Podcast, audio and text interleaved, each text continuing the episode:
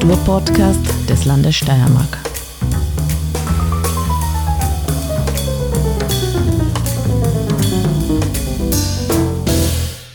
Ich sage herzlich willkommen beim Kunstfunken, beim Kulturpodcast des Landes Steiermark.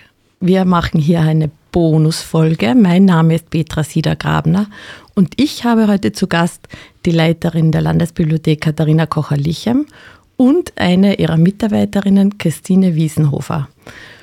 Die zwei habe ich eingeladen, weil wir ja mit diesen, mit diesen Bonusfolgen ja einen Blick hinter die Kulissen des Amtes werfen wollen. Und jetzt werfen wir einen Blick hinter die Kulisse der Landesbibliothek. Wer das Gebäude kennt, die Steiermärkische Landesbibliothek ist verortet im Johanneumsviertel, befindet sich eigentlich die offizielle Adresse ist Kalchberggasse 2 und ähm, die Räumlichkeiten wurden vor wenigen Jahren ausgebaut, vertieft und auch umgebaut und weitaus vergrößert und sie hat einen ganz guten Standpunkt und damit ja die Öffentlichkeit sie auch gut findet. Die Katharina Kocher-Lichem leitet die Landesbibliothek, ist selbst studierte Germanistin, hat auch Leibeserziehung studiert, das sage ich so nebenbei, weil das so eine nette Kombination ist. Sie leitet die Landesbibliothek so seit wann? Jetzt muss ich dich fragen gleich. Seit 2014. Seit 2014.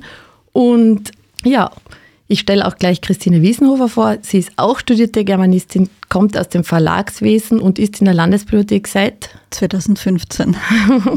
und ist dort für die Veranstaltungen zuständig. Und deshalb kann sie dann besonders berichten über Autorinnen und Autoren, die dort zu Gast sind und mit welchem guten Riecher sie sie aussucht. Ähm, und die Katharina kann berichten, wie so eine Landesbibliothek überhaupt aufgebaut ist und was man dort so, was man dazu macht. Darf ich dich bitten, erzähl einmal so von deinem Alltag einen kurzen Einblick, einen ersten Einblick in den Alltag der Landesbibliothek. Äh, ja, herzlichen Dank für diese Einladung zu diesem Podcast. Die Steiermärkische Landesbibliothek ist die älteste Landesbibliothek Österreichs, äh, wurde 1811 von Erzherzog Johann gegründet. Immer schon mit dem gleichen Auftrag, alles über die Steiermark zu sammeln. Das war sein wichtigster Aspekt und diesen Aspekt verfolgen wir bis heute. Das ist unser Kerngeschäft. Alle Werke, die über die Steiermark sind, geschrieben worden sind oder geschrieben werden, die von Steirerinnen und Steirern verfasst sind und die in der Steiermark verlegt werden. Das ist der Kernauftrag, alle diese Werke zu sammeln. Äh, über die 200 Jahre oder mehr als 200 Jahre, die die Landesbibliothek nun besteht, ist sie aber natürlich auch zu einer geisteswissenschaftlichen Universalbibliothek äh, herangewachsen und wir haben in den letzten Jahrzehnten, das muss man schon sagen, das hat eigentlich schon in den 20er, 30er Jahren begonnen, habe ich jetzt ein bisschen nachgelesen in einer Chronik, ähm, auch einen, und das setzen wir bis heute ganz intensiv fort, einen starken Schwerpunkt auf Belletristik, einfach die aktuelle Literatur, die publiziert wird, äh, zu sammeln und in der Landesbibliothek für die Entlehnung zur Verfügung zu stellen, damit dieses Haus einfach auch gut genutzt wird und gut nachgefragt wird. Das heißt zwar die Belletristik, das ist international, aus der ganzen Welt alles. Ja, ja. Das ist alles, das sind ganz viele Krimis. Äh, es gibt so viele, also die Hauptleserinnen sind ja Frauen, zwei Drittel der Leserinnen und der Nutzerinnen mhm. der Landesbibliothek sind Frauen und nur ein Drittel sind Männer. Also hier ist die Gender-Thematik eigentlich eine umgedrehte. Äh, und die Frauen lesen die grauseligsten Thrillers und Thriller und wollen die irgendwie bei uns ausborgen. Also wir sind da immer ein bisschen erstaunt, aber ja, ist wichtig. Siehst du, das komme ich gleich zu dir, Christine. Wie wichtig sind Krimis für deine Veranstaltungen? Suchst du dir dann auch die grauslichsten Geschichten aus, die vorgelesen werden, damit sich dir ein bisschen fürchten? Äh, nicht unbedingt. Also Krimis sind äh, nicht der Hauptschwerpunkt der Lesungen. Äh, natürlich ist es toll, wenn es dann immer wieder einen, einen interessanten Autor, eine interessante Autorin gibt mit einem tollen Krimi. Wobei ich muss dazu sagen, bei den Lesungen, bei der Literatur, bei den Autorinnen und Autoren ist unser Schwerpunkt, äh, sind österreichische Autorinnen und Autoren. Und äh, ich schaue auch sehr genau, es gibt ja momentan wirklich äh, ganz interessante Verlage mit vielen, vielen interessanten Büchern.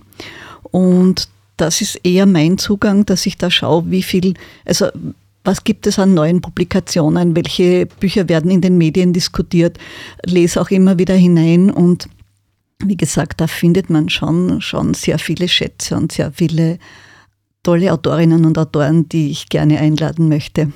Ist es dann auch so, dass du dir, ähm, wie informierst du dich? Du hast schon gesagt, dass du Medien und Kritiken und so weiter liest. Geht das auch, wenn wer kommt und sagt, ah, ich habe so ein super Buch gelesen, möchtest du diese Autorin oder diesen Autor nicht einladen? Äh, in erster Linie schaue ich einmal die, die Verlagsvorschauen an. Das ist so, dass die äh, Verlage ja halbjährlich ein Programm herausbringen, was im nächsten Jahr herauskommt. Und da sehe ich schon immer, äh, was erscheinen wird, was spannend ist. Ähm, bin natürlich auch immer offen, wenn mir jemand sagt, du, das ist ein tolles Buch, eine tolle Autorin, ein toller Autor. Spreche auch mit Buchhändlerinnen, Buchhändlern, ähm, lese Rezensionen. Also man muss eigentlich, das ist so ein bisschen wie, wie Headhunter, man muss immer offen sein und, und dann findet man auch die, die Dinge. Jetzt ist es ja auch so, dass du bei deinen Lesungen ja schon oftmals Autorinnen und Autoren eingeladen gehabt hast, die erst später oder die mit ihrem Debütroman dort waren und dann erst hinten nach berühmt geworden sind sozusagen mhm. oder noch mehr Bekanntheits, also der Bekanntheitsgrad noch größer geworden ist. Ja, das ist natürlich auch immer sehr, sehr spannend. Äh, ich versuche zu schauen, dass ich einerseits arrivierte Autorinnen und Autoren äh, einladen kann und andererseits, wie auch äh, jungen Autoren oder, oder unbekannten Autorinnen eine Chance gebe, weil wie gesagt, da sind immer wieder tolle Namen dabei, die dann in der Folge ihren Weg machen. Aber es ist, ich glaube, unser Haus muss oder ist, ist es schön, dass es so offen sein kann, dass man nicht unbedingt sagen muss, wir brauchen jetzt die, die Bestseller-Autoren, wir brauchen die, sondern wir sind offen für die Literatur. Und da gibt es wirklich äh, viele neue Stimmen auch, die eine Chance brauchen, die eine Chance bekommen. Und ich denke, das wird von unseren äh, Leserinnen und Lesern auch gern angenommen.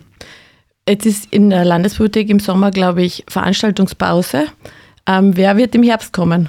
Äh, Im Herbst haben wir ein interessantes Programm. Es kommt zum Beispiel der Wilfried Steiner, der Leiter des äh, vom Posthof in Linz mit seinem neuen Roman Mieze Medusa wird kommen. Markus Jaroschka. Dann haben wir äh, auch geplant einen Lyrikabend, einen, äh, Entschuldigung, einen afrikanischen Lyrisch, Lyrikabend mit Brishas Nepededum und Fiston Moan-Samuila, sind zwei schwierige Namen. Die werden gemeinsam lesen, weil sie beide einen neuen Lyrikband herausbringen. Ja, das sind so einige der Highlights im Herbst. Sehr schön. Also das, die Veranstaltungsreihe und die Lesungen sind ja so, was der große Teil für die Öffentlichkeit ist. Katharina, was ist jetzt so weniger für die Öffentlichkeit, die Arbeit in deiner Landesbibliothek? Zum Beispiel, du hast ja auch einen wissenschaftlichen Bereich erforscht. Ihr habt ja ähm, große, hm, wie sagt man, Archive, die, wo Sammlungen drin sind, die auch zugesperrt sind und wo man nicht so leicht hineinkommt. Ähm, was kannst du darüber ein bisschen erzählen?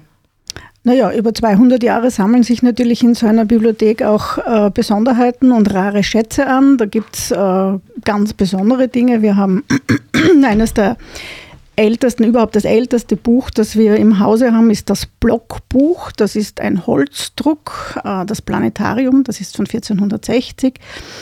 Die berühmtesten Bücher, die wir, oder von einem der berühmtesten Steirer, oder der halt einmal in der Steiermark gelebt hat, sind die berühmten Schreibkalender von Johannes Kepler. Die sind von, unsere Ausgaben, die wir haben, sind von 1598 und von 1599. Die werden sehr gerne für Ausstellungen entlehnt.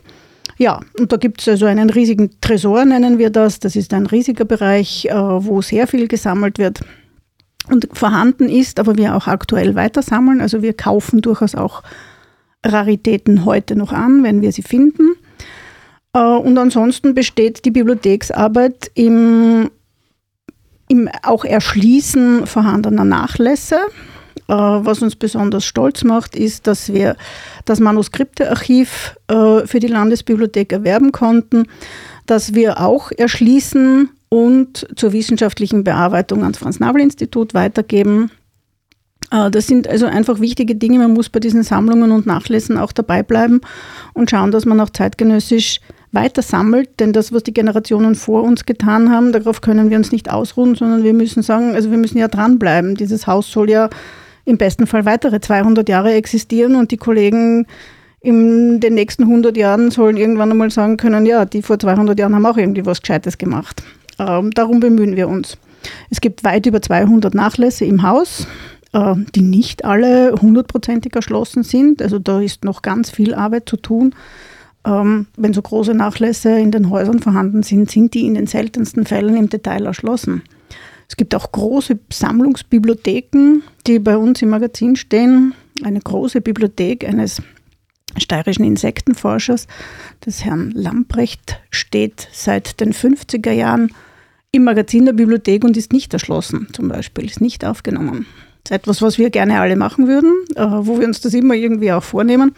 Scheitert im Moment einfach schlicht und ergreifend am Personal. Wir sind mit der aktuellen Arbeit, mit dem Erschließen des aktuellen Buchbestandes, den wir ankaufen, so gut beschäftigt, dass nicht wirklich Zeit bleibt, rare Buchbestände, die vorhanden sind, die es wert wären, aufgenommen zu werden, um auch international gesucht und gefunden zu werden, äh, zu erschließen.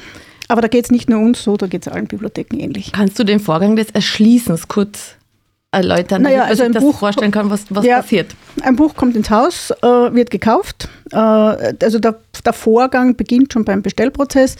Die Kollegin, die bei den Buchhändlern das Buch bestellt, macht eine sogenannte Rohaufnahme. Das Buch steht mit einem so wie man sich, äh, wenn man, wenn man bei einem Online-Katalog von einem, von einem Buchhändler nachsieht, äh, selbst wenn es Amazon ist, findet man dort den Titel, den Autor, eine kurze Beschreibung. Also bei uns wären Titel, Autor, ISBN, das sind die wichtigsten Parameter.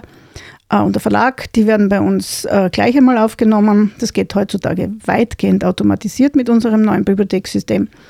Dann kommt das Buch ins Haus, dann wird, das, wird es aufgenommen im Detail als wissenschaftliche Bibliothek erschließen wir die Bücher detaillierter als öffentliche Büchereien, weil das einfach für den langfristigen Bestand, bei uns wird ja nie mehr etwas ausgeschieden, es werden keine Bücher ausgeschieden. Äh, öffentliche Büchereien müssen ihre Bücher irgendwann einmal ausscheiden, weil sie einfach keinen Platz mehr haben. Die haben keinen Sammlungsauftrag, wir haben einen Sammlungsauftrag. Äh, also deswegen erschließen wir sie wesentlich detaillierter. Bei uns ist auch wichtig, welche Auflage ein Buch hat, weil wir auch nachschauen müssen, ist es kaufen wir die erste Auflage oder kaufen wir die siebte Auflage, äh, sind relevante Informationen. Äh, und dann geht es in Wirklichkeit, muss das Buch ja eine Nummer bekommen, damit der Leser äh, weiß, was er sich auspackt, beziehungsweise unsere Kollegen in unserem großen Buchmagazin, in dem alle Medien dieses Hauses stehen. Wenn man sich vorstellt, dass das ungefähr 900.000 sind, kann man sich vorstellen, dass man sich dort auskennen muss, wenn man dort sucht. Und das Buch bekommt eben eine Signatur, das ist die laufende Nummer. Und mit dieser Signatur äh, wird das Buch dann bezettelt. Bei uns kommen, bekommen die Belletristikbücher weitgehend einen Kunststoffeinband, äh, damit sie in der Entlehnung nicht allzu viel Schaden nehmen und eine Zeit lang halten. Und dann kommt das Buch in die Entlehnung. Es kommen aber nicht alle Bücher in die Entlehnung. Es kommen nicht alle Bücher in, Entlehnung, in die Entlehnung. Also der, der, gängige Buchbestand kommt schon in die Entlehnung. Äh, wir sammeln von den Styriakern zum Beispiel äh, die äh, für uns ganz besonders wichtig sind, weil sie über die Steiermark sind, sammeln wir jeweils ein zweites Buch. Da kommt ein Buch in die Entlehnung, das zweite ins Magazin. Bei uns kann man Zeitschriften und Zeitungen nicht entlehnen. Das unterscheidet uns von öffentlichen Büchereien. Äh, aber wir haben einen großen Lesesaal und einen großen Zeitschriftenlesesaal. Dort kann man das in aller Ruhe studieren und lesen. So stelle ich mir ja auch die Atmosphäre vor, dass quasi immer so eine bestimmte Stille herrscht und eine Konzentration, weil die Menschen herkommen und lesen, sich informieren wollen. Ähm, das, wie viele kommen da pro Tag, um wirklich Zeitungen und Zeitschriften zu lesen? Weil das ist ja in Zeiten des Internets nicht mehr so gängig, dass man das quasi haptisch und wirklich auf gedruckt, in gedruckter Form lesen möchte. Oh ja, da gibt es schon da gibt's einen, eine richtige Stammklientel. Äh, ich würde sagen, das sind zwischen 10 und 15 Personen, die nahezu wirklich täglich kommen und vor allem unsere internationalen Zeitungen lesen, die die großen deutschen Tageszeitungen lesen, die bei uns aufliegen, die aber auch gern wirklich eine internationale Zeitung, Corriere della Sera zum Beispiel oder auch Le Monde durchblättern. Ähm, die schätzen das einfach manchmal habe ich das Gefühl, die gehen, nachdem sie zu Hause gefrühstückt haben, ähm, gehen sie weg und kommen zu uns ins Haus und lesen da, gehen nicht ins Kaffeehaus Zeitung lesen, sondern kommen zu uns, äh, weil ihnen schon auch, glaube ich, diese Atmosphäre behagt hier, dass in aller Ruhe an einem Tisch, diese großen Zeitungen sind ja eigentlich an einem Kaffeehaustisch unpraktisch zu lesen, das an einem großen Tisch durchblättern zu können. Und das ist aber wiederum eine andere Klientel als die Klientel, die Magazine bei uns liest. Das ist wieder eine andere Klientel, die würde ich als eher weiblich bezeichnen. Die Tageszeitungsleser sind eher männlich. Die Magazinleserinnen sind eher eine weibliche Klientel, die aber auch regelmäßig kommt. Gibt auch eine Gruppe.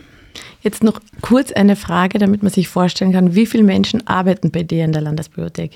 Die Landesbibliothek hat aktuell einen Personenstand von 45 Personen, Mitarbeiterinnen und Mitarbeitern.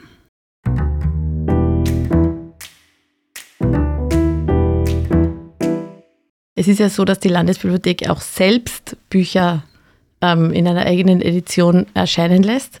Und da bin ich wieder bei der Christine, die ja auch ein Buch geschrieben hat über Rosa Fischer. Ähm, das ist eines der letzten, denke ich, aus dieser Edition. Ähm, Christine, bitte erzähl, das ist so nett, ich kenne das ja, aber lieber so ist die Christine erzählen, wie dieses Buch zustande gekommen ist und um wen es sich hier handelt. Ja, das war eigentlich eine, eine wunderbare Geschichte und da danke ich jetzt noch für die Chance, dass ich dieses Buch schreiben durfte. Äh, es ist ja so, wie Katharina schon gesagt hat, wir haben ja viele Nachlässe, unter anderem auch den Nachlass von Peter Rosecca. Und der hat ja wirklich mit Gott und der Welt korrespondiert und diese Briefe äh, wurden ähm, digitalisiert und die sind, kann man nachlesen, kann man anschauen.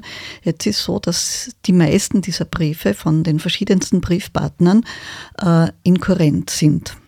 Und wir haben angefangen, als zusätzliches ähm, Service äh, diese Briefe zu transkribieren in lateinische Schrift.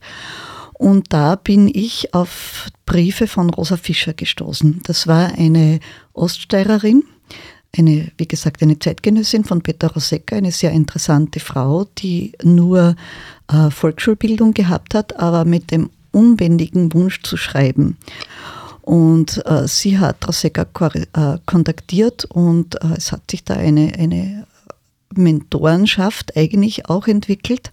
Und sie war dann zu ihrer Zeit, sie hat so quasi die, das Leben der bäuerlichen Bevölkerung dokumentiert und äh, Peter Rosecca hat ja eine Zeitung, eine Zeitschrift herausgegeben, den Heimgarten. Und sie war in ihrer Zeit die Frau, von der am meisten Artikel dann im Heimgarten publiziert worden sind. Und Peter Rosecca hat sie auch unterstützt, als sie ihr erstes Buch herausgebracht hat, ihr erstes und leider einziges, das dann zwar in einer zweiten Auflage noch erschienen ist. Ähm, und das Interessante war, er hat sie auch immer so ein bisschen, äh, er hat sie zwar gefördert, aber auch immer ein bisschen als sehr gönnerhaft behandelt. Ähm, und was mich so besonders berührt hat, auch immer bei ihren Briefen zum Beispiel, da hat sie da gibt es so, so schöne Beispiele, wie sie ihm geschrieben hat. Stellen Sie sich vor, äh, von meinem Honorar vom Heimgarten Nummer so und so habe ich das und das gekauft. Also sie musste einen neuen Hausstand gründen und der Herd ist vom Heimgartenhonorar von dem, von der Nummer und der Fußboden von der und das war wirklich sehr, sehr, sehr berührend. Und das war eine, eine schöne Sache, dem weiter nachzugehen. Und sie hat ja auch noch Sie ist ja dann, das ist auch interessant, ist zwar immer von Heimweh geplagt worden, ist aber dann nach Amerika ausgewandert, 1911. Darum haben sich dann ihre Spuren ein bisschen verloren, aber es gibt noch äh, Verwandtschaft in der Oststeiermark. Und ich konnte auch da noch ein paar Briefe an die Familie auftreiben. Und das quasi ist die Basis. Und anhand dieser Korrespondenz, dieser Briefe, habe ich versucht, ihr Leben ein bisschen nachzuzeichnen. Was sehr spannend ist, dass klingt ja nach Biografieforschung mitunter. Es und dann ist es aber so, dass man natürlich von einer Einzelperson auch davon ausgehen kann, wie war die in die Gesellschaft eingebettet oder wie hat die Gesellschaft damals funktioniert, auch in den verschiedenen ähm, Bereichen. Und wenn sie aus dem bäuerlichen Milieu kommt, ist das ganz was anderes, als wenn man aus dem bürgerlichen kommt. Genau, das ist auch sehr interessant, auch diese, diese äh, einerseits Nähe zur Kirche, andererseits auch ihre, ihre sehr kritische Haltung, die ja dann manchmal auch ein äh, bisschen Probleme eingebracht hat. Also es, man kriegt schon ein, ein schönes Gesamtbild vor allem, weil man, weil wir ja auch in der tollen Situation sind. Wir haben ja auch alle Heimgartenausgaben. Also das heißt, man kann dann auch die, die Texte nachlesen und, und schauen, worüber sie da geschrieben hat. Gibt es, Katharina, Kriterien für diese eigene Reihe? Was, was wird da, was darf da erscheinen? Oder worauf legst du oder ihr Wert, dass da in dieser Reihe erscheint? Also die Reihe ist ganz klar wissenschaftlich determiniert. Das heißt, die Publikationen müssen einen wissenschaftlichen Anspruch erheben. Äh, es sollte etwas sein, was sonst noch nie irgendwo publiziert worden ist, nach Möglichkeiten, nach Möglichkeit aus dem Bestand des Hauses. Äh, das ist im Wesentlichen auch der Schwerpunkt der letzten Jahre und der letzten Publikationen. Oder es ist etwas, das mit der Landesbibliothek zu tun hat. Aktuell wird zum Beispiel, also die nächste Publikation, wird die Geschichte der Steiermärkischen Landesbibliothek von 1933 bis 1945, ähm, ein paar Jahre weiter, es wird wahrscheinlich bis 1947 gehen, wird diese Geschichte aufgearbeitet werden. Hast du da viel Material? Weil das ist ja eine sehr spannende Zeit, Nazi-Zeit. Also das ist ja, da ist ja sicher viel vernichtet worden. Wir haben äh, den Auftrag vergeben an eine Historikerin, mhm. damit der Blick von außen erfolgt. Das wird vom Ludwig-Boltzmann-Institut von einer Mitarbeiterin aufgearbeitet. Äh, und da gibt es bei uns im Haus natürlich Material. Es ist etwas vorhanden. Sie ist aber erstaunlich fündig geworden im Landesarchiv. Aha. Weil die Landesbibliothek war damals noch Teil des Joanneums. Und bei den Joanneumsakten, die im Landesarchiv sind, dort ist sie fündig geworden zum Personal von der Landesbibliothek. Sehr spannend. Ja, sehr spannend. Die Landesbibliothek, das ist ja auch so ein Thema. Sie steht für sich, hat aber immer irgendwie so andere, nicht Zuständigkeiten, aber so war politisch immer woanders verankert. Sie war bei der Wissenschaft, dann hast du mir im Vorfeld erzählt, dass Büchereien oft bei der Bildung sind. Jetzt ist sie bei der Kultur. Die Öffentlichkeit wird das auch gar nicht so wissen, ob, ob zu welchem Bereich eigentlich eine Bibliothek zählt. Wie, wo fühlst du dich beheimatet, wenn man jetzt so sagt, als Bibliothek? Was, ist das ich leicht fühle mich bei dem politischen Ressort bestens aufgehoben, das das Bestmögliche für die Landesbibliothek tun möchte. Äh, das war bis jetzt bei allen politischen Ressorts, äh, wo die Landesbibliothek zugeteilt war, so. Da bin ich auch allen Referenten, politischen Referenten, die die, die, die Verantwortung getragen haben, sehr dankbar.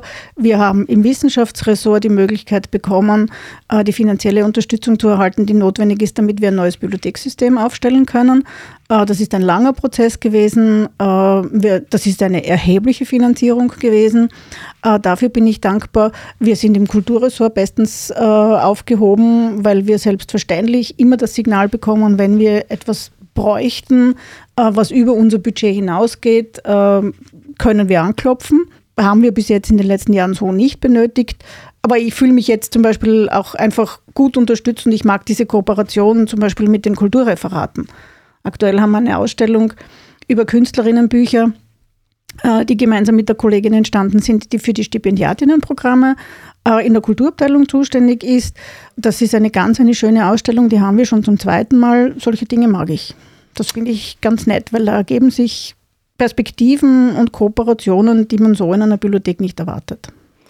Das ist sehr schön. Die Kollegin heißt Christiane Kader, macht die Preise und Stipendien in der Kulturabteilung sozusagen. Wir nennen uns oft gerne Kulturabteilung, obwohl die gesamte Abteilung für Kultur, Europa und Sport zuständig ist. Ähm, und auch sie wird hoffentlich irgendwann in, meiner nächsten, in einer meiner nächsten Bonusfolgen zu Gast sein, um über die Preise und Stipendien des Landes zu reden. So als kleiner Sidestep.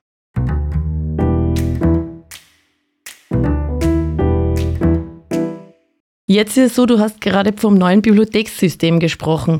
Wann oder wie hat man das Gefühl, dass eine Bibliothek, wo man immer das Gefühl hat, das klingt ja ein bisschen alt und antiquiert, dass die im 21. Jahrhundert angekommen ist und auch jetzt noch präsent ist in ihrem Dasein, auch in dieser Zeit, wo wir so von Informationen überflutet werden, digital in den digitalen Welten leben, die auch die letzten Jahre mit sich verstärkt haben. Wie siehst du das? Ja, gerade diese digitalen Welten sind die, die die Herausforderung darstellen. Äh, wir sind eine wissenschaftliche Bibliothek, die im Kanon der wissenschaftlichen Bibliotheken im, vor allem im deutschsprachigen Raum, sprich Deutschland, Österreich, Schweiz, äh, gut repräsentiert sein sollte. Äh, da gibt es natürlich eine Bibliothekswelt, äh, die eine Welt abseits der allgemeinen Öffentlichkeit ist, wo es wichtig ist, dass äh, Daten gefunden werden. Daten heißt jetzt einfach schlicht und ergreifend alles, was bei uns im Katalog vorhanden ist, sollte gesucht und gefunden werden. Das ist bei einer Bibliothek, die ihren Bestand über 200 Jahre erschließt, wo das am Anfang noch auf, in Kurrentschrift auf Katalogkärtchen erfolgt ist bis heute herauf, wo alles jetzt in unserem aktuellen äh, Bibliothekssystem im aktuellsten gängigen äh, Dateienformat erfolgt. das Wichtige ist, dass diese Formate immer untereinander korrespondieren können. Das ist die Herausforderung. Ähm, damit wir auch nicht alles äh, die ganze Zeit selbst machen müssen oder jede Bibliothek dieser Welt quasi alles selber machen muss, äh, versuchen Bibliothekssysteme miteinander äh, kommunizieren zu können und müssen dafür bestimmte Datenformate haben, damit sie miteinander kommunizieren können. Da sind wir im Moment up to date. Das war mir besonders wichtig, dass das funktioniert und dass wir dort sind. Äh, und das ist einfach, ja, und auch diese alten Daten müssen ja weiterhin vorhanden sein, denn der Bestand ist ja da. Also kohärent geschriebene Karteikärtchen äh, müssen in ein aktuelles Datenformat übertragen werden. Das sind ganz besondere Herausforderungen, ähm, wo Programmierer, aber auch Bibliothekare sehr viel Zeit dafür aufwenden, dass das so ist, weil Sammlungsbibliotheken gibt es nicht nur in Österreich, Sammlungsbibliotheken gibt es überall auf der Welt, unterschiedlich lang, aber mit dem Thema beschäftigen sich wirklich nahezu alle wissenschaftlichen Bibliotheken dieser Welt. Und das sind Herausforderungen, die zu meistern sind. Gerade im Zeitalter der Digitalisierung, weil selbstverständlich jeder davon ausgeht, dass eh alles online zu suchen und zu finden ist. Da hat man aber irgendwie doch immer bei diesen Online-Formaten schon der Sprung quasi von den Kassetten zur CD war das, dass die Information plötzlich in einem binären System, von einem analogen in einem binären System 1 zu 0, 1 0 gelandet ist. Und hat man da keine Bedenken, dass solche Systeme irgendwann kippen, gerade die digitalen Systeme? Ich meine, im Notfall hat man alles irgendwo auf Schrift im Keller lagern. Genau. Aber das war. Das ist schon ein Thema, ja? Ja. Also, ist, also die Digitalisierung ist ein massives Thema, ist auch für alle wissenschaftlichen Bibliotheken ein Thema. Mhm. Traut man sich etwas, was digital vorhanden ist, äh, Zeitschriften, wissenschaftliche Zeitschriften, äh, wagt man es, auch wenn sie auf einem Server liegen vom Verlag und abrufbar sind, auch schon die Zeit, die Ausgaben, was weiß ich nicht, aus den 60er Jahren bis herauf äh, aktuell, traut man sich den analogen Bestand, den man natürlich im Archiv stehen hat oder im Magazin stehen hat, wagt man es, den wegzuwerfen oder nicht? Apropos Magazin, wie viel Platz ist noch im Magazin der Landesbibliothek? Nicht mehr so wahnsinnig viel. Es ist ausgelegt für eine Million Bände. Okay. Äh, und wir halten, wenn wir alles zählen, äh, bei 850 bis 900.000. Das, das klingt jetzt nicht mehr so Platz für die nächsten 200 Jahre wäre. Nein, nicht mehr Platz für die nächsten 200 Jahre. Wenn wir so weiter tun, wie wir die letzten ungefähr zehn Jahre äh, im Ankauf unterwegs waren und auch im Erschließen und Sammeln unterwegs waren, dann reicht das noch für, sagen wir mal, zehn Jahre. Okay. Dann reden wir weiter, was passieren mhm. wird. Es steht jetzt, es ist eigentlich schon Sommer und so eine Bibliothek ist ja auch wichtig für die Sommerliteratur, finde ich jetzt. Als würde ich euch noch gerne, weil ihr so einen Blick auf die Uhr geworfen. So abschließend noch gerne fragen, so um die Sommerlektüre, was eure Empfehlungen für den Sommer 2022 zu lesen sind. Christine? Ja, eigentlich gibt es äh, viele interessante äh, Dinge. Was mir besonders gut gefallen hat, ist momentan ein aktueller Bestseller aus Dänemark von Stine Bilgard, Meter pro Sekunde ein sehr, sehr berührendes, witziges Buch. Äh, es gibt aber auch eine sehr interessante österreichische Autorin. Das Buch ist nicht mehr ganz, äh, ganz neu auf dem Markt, von der Ursula Wiegele, Arigato. Da geht es um ein also vor dem Hintergrund des großen Erdbebens 1976 im Friaul, äh, wird diese Geschichte dieses Landstriches äh, und, und der Menschen Italien, Slowenien, Österreich, die Verschiedensprachigkeit aus der Sicht eines jungen Mädchens aufgearbeitet. Gerade jetzt im Sommer, wenn viele äh, in den Urlaub fahren und durch das Kanaltal durchfahren, ist das vielleicht eine Anregung, sich ein bisschen mit dieser Gegend zu beschäftigen. Danke, sehr schön, ja. Ich kann mich erinnern. Mein Großvater war dort in Osopo 1976. Katharina, du? Ja, also meine persönlichen Favorites sind momentan die auf meinem Nachkastel liegen. Ich bin ein großer Fan von Kommissar Kluftinger. Das ist meine Unterhaltungslektüre. Wenn mir alles andere etwas zu langweilig wird, dann wende ich mich diesem grantigen Allgäuer Kommissar zu äh, und lese dort weiter. Und ansonsten hat mir meine Mutter gerade geschenkt, und das ist so richtig ein Buch für Bibliothekare, das heißt Papyrus, die Geschichte der Welt in Büchern und ist von Irene Vallejo ähm, vermute ich, eine Spanierin. Das ist unglaublich toll zu lesen. Das ist, ja, das ist ganz toll geschrieben, auch offensichtlich ganz toll übersetzt. Das ist ein Buch. Klingt aber jetzt nach einem dicken Buch. Das ist ein dickes Buch, ja. Äh, aber ist ein Buch für bibliophile Menschen. Und ich habe mir gerade in einem anderen Zusammenhang, das finde ich total lustig, das muss ich jetzt anbringen, heraussuchen lassen. Ich suche das nicht raus. Ich beherrsche unser System nicht so perfekt, dass ich diese Dinge finden kann. Dafür haben wir Spezialisten. Die aktuellsten, am, am meisten ausgeborgten Bücher. Und das ist deswegen lustig, weil da führt, muss man jetzt richtigerweise fast sagen, eine Familie an. Das ist Löwenherz von Monika Helfer. Dann zwischendrin die Enkelin von Bernhard Schlink dann wieder Fati von Monika Helfer und dann Matu von Michael Köhlmeier. Danke, jetzt haben wir auch das Vorarlberger Literaren, Literatur-Ehepaar führt hier die besten Liste an. Sehr spannend. ja, finde ich schon, oder? Ja. Bemerkenswert. Siehst du, das wäre das wär auch wieder spannend, so quasi Rankings in der Landesbibliothek. Macht ihr das intern? Das ist so welches Buch immer, die werden sich ja abwechseln, was an erster Stelle ist an, an der ausgeborgten Liste, oder? Ja, wir machen es jetzt nicht monatlich, aber für den Jahresbericht werten wir es immer aus. Okay. Und es ist immer, also die letzten Jahre sind wir dann immer verwundert, was da am Ende des Tages herauskommt, was das am meisten ausgeborgte Buch ist. Okay. Das ist eher kurios. Also es ist fast immer in der Belletristik vorhanden. Im Moment sind Also es sind fast immer Krimis. Okay, immer. Das schließt wieder den Kreis, dass wir eigentlich mit Krimis mhm. begonnen haben. Ich danke euch beiden herzlich für dieses überaus nette Gespräch. Und ja, das war der Kunstfunken, der Bonustrack. Danke. Danke auch. Danke.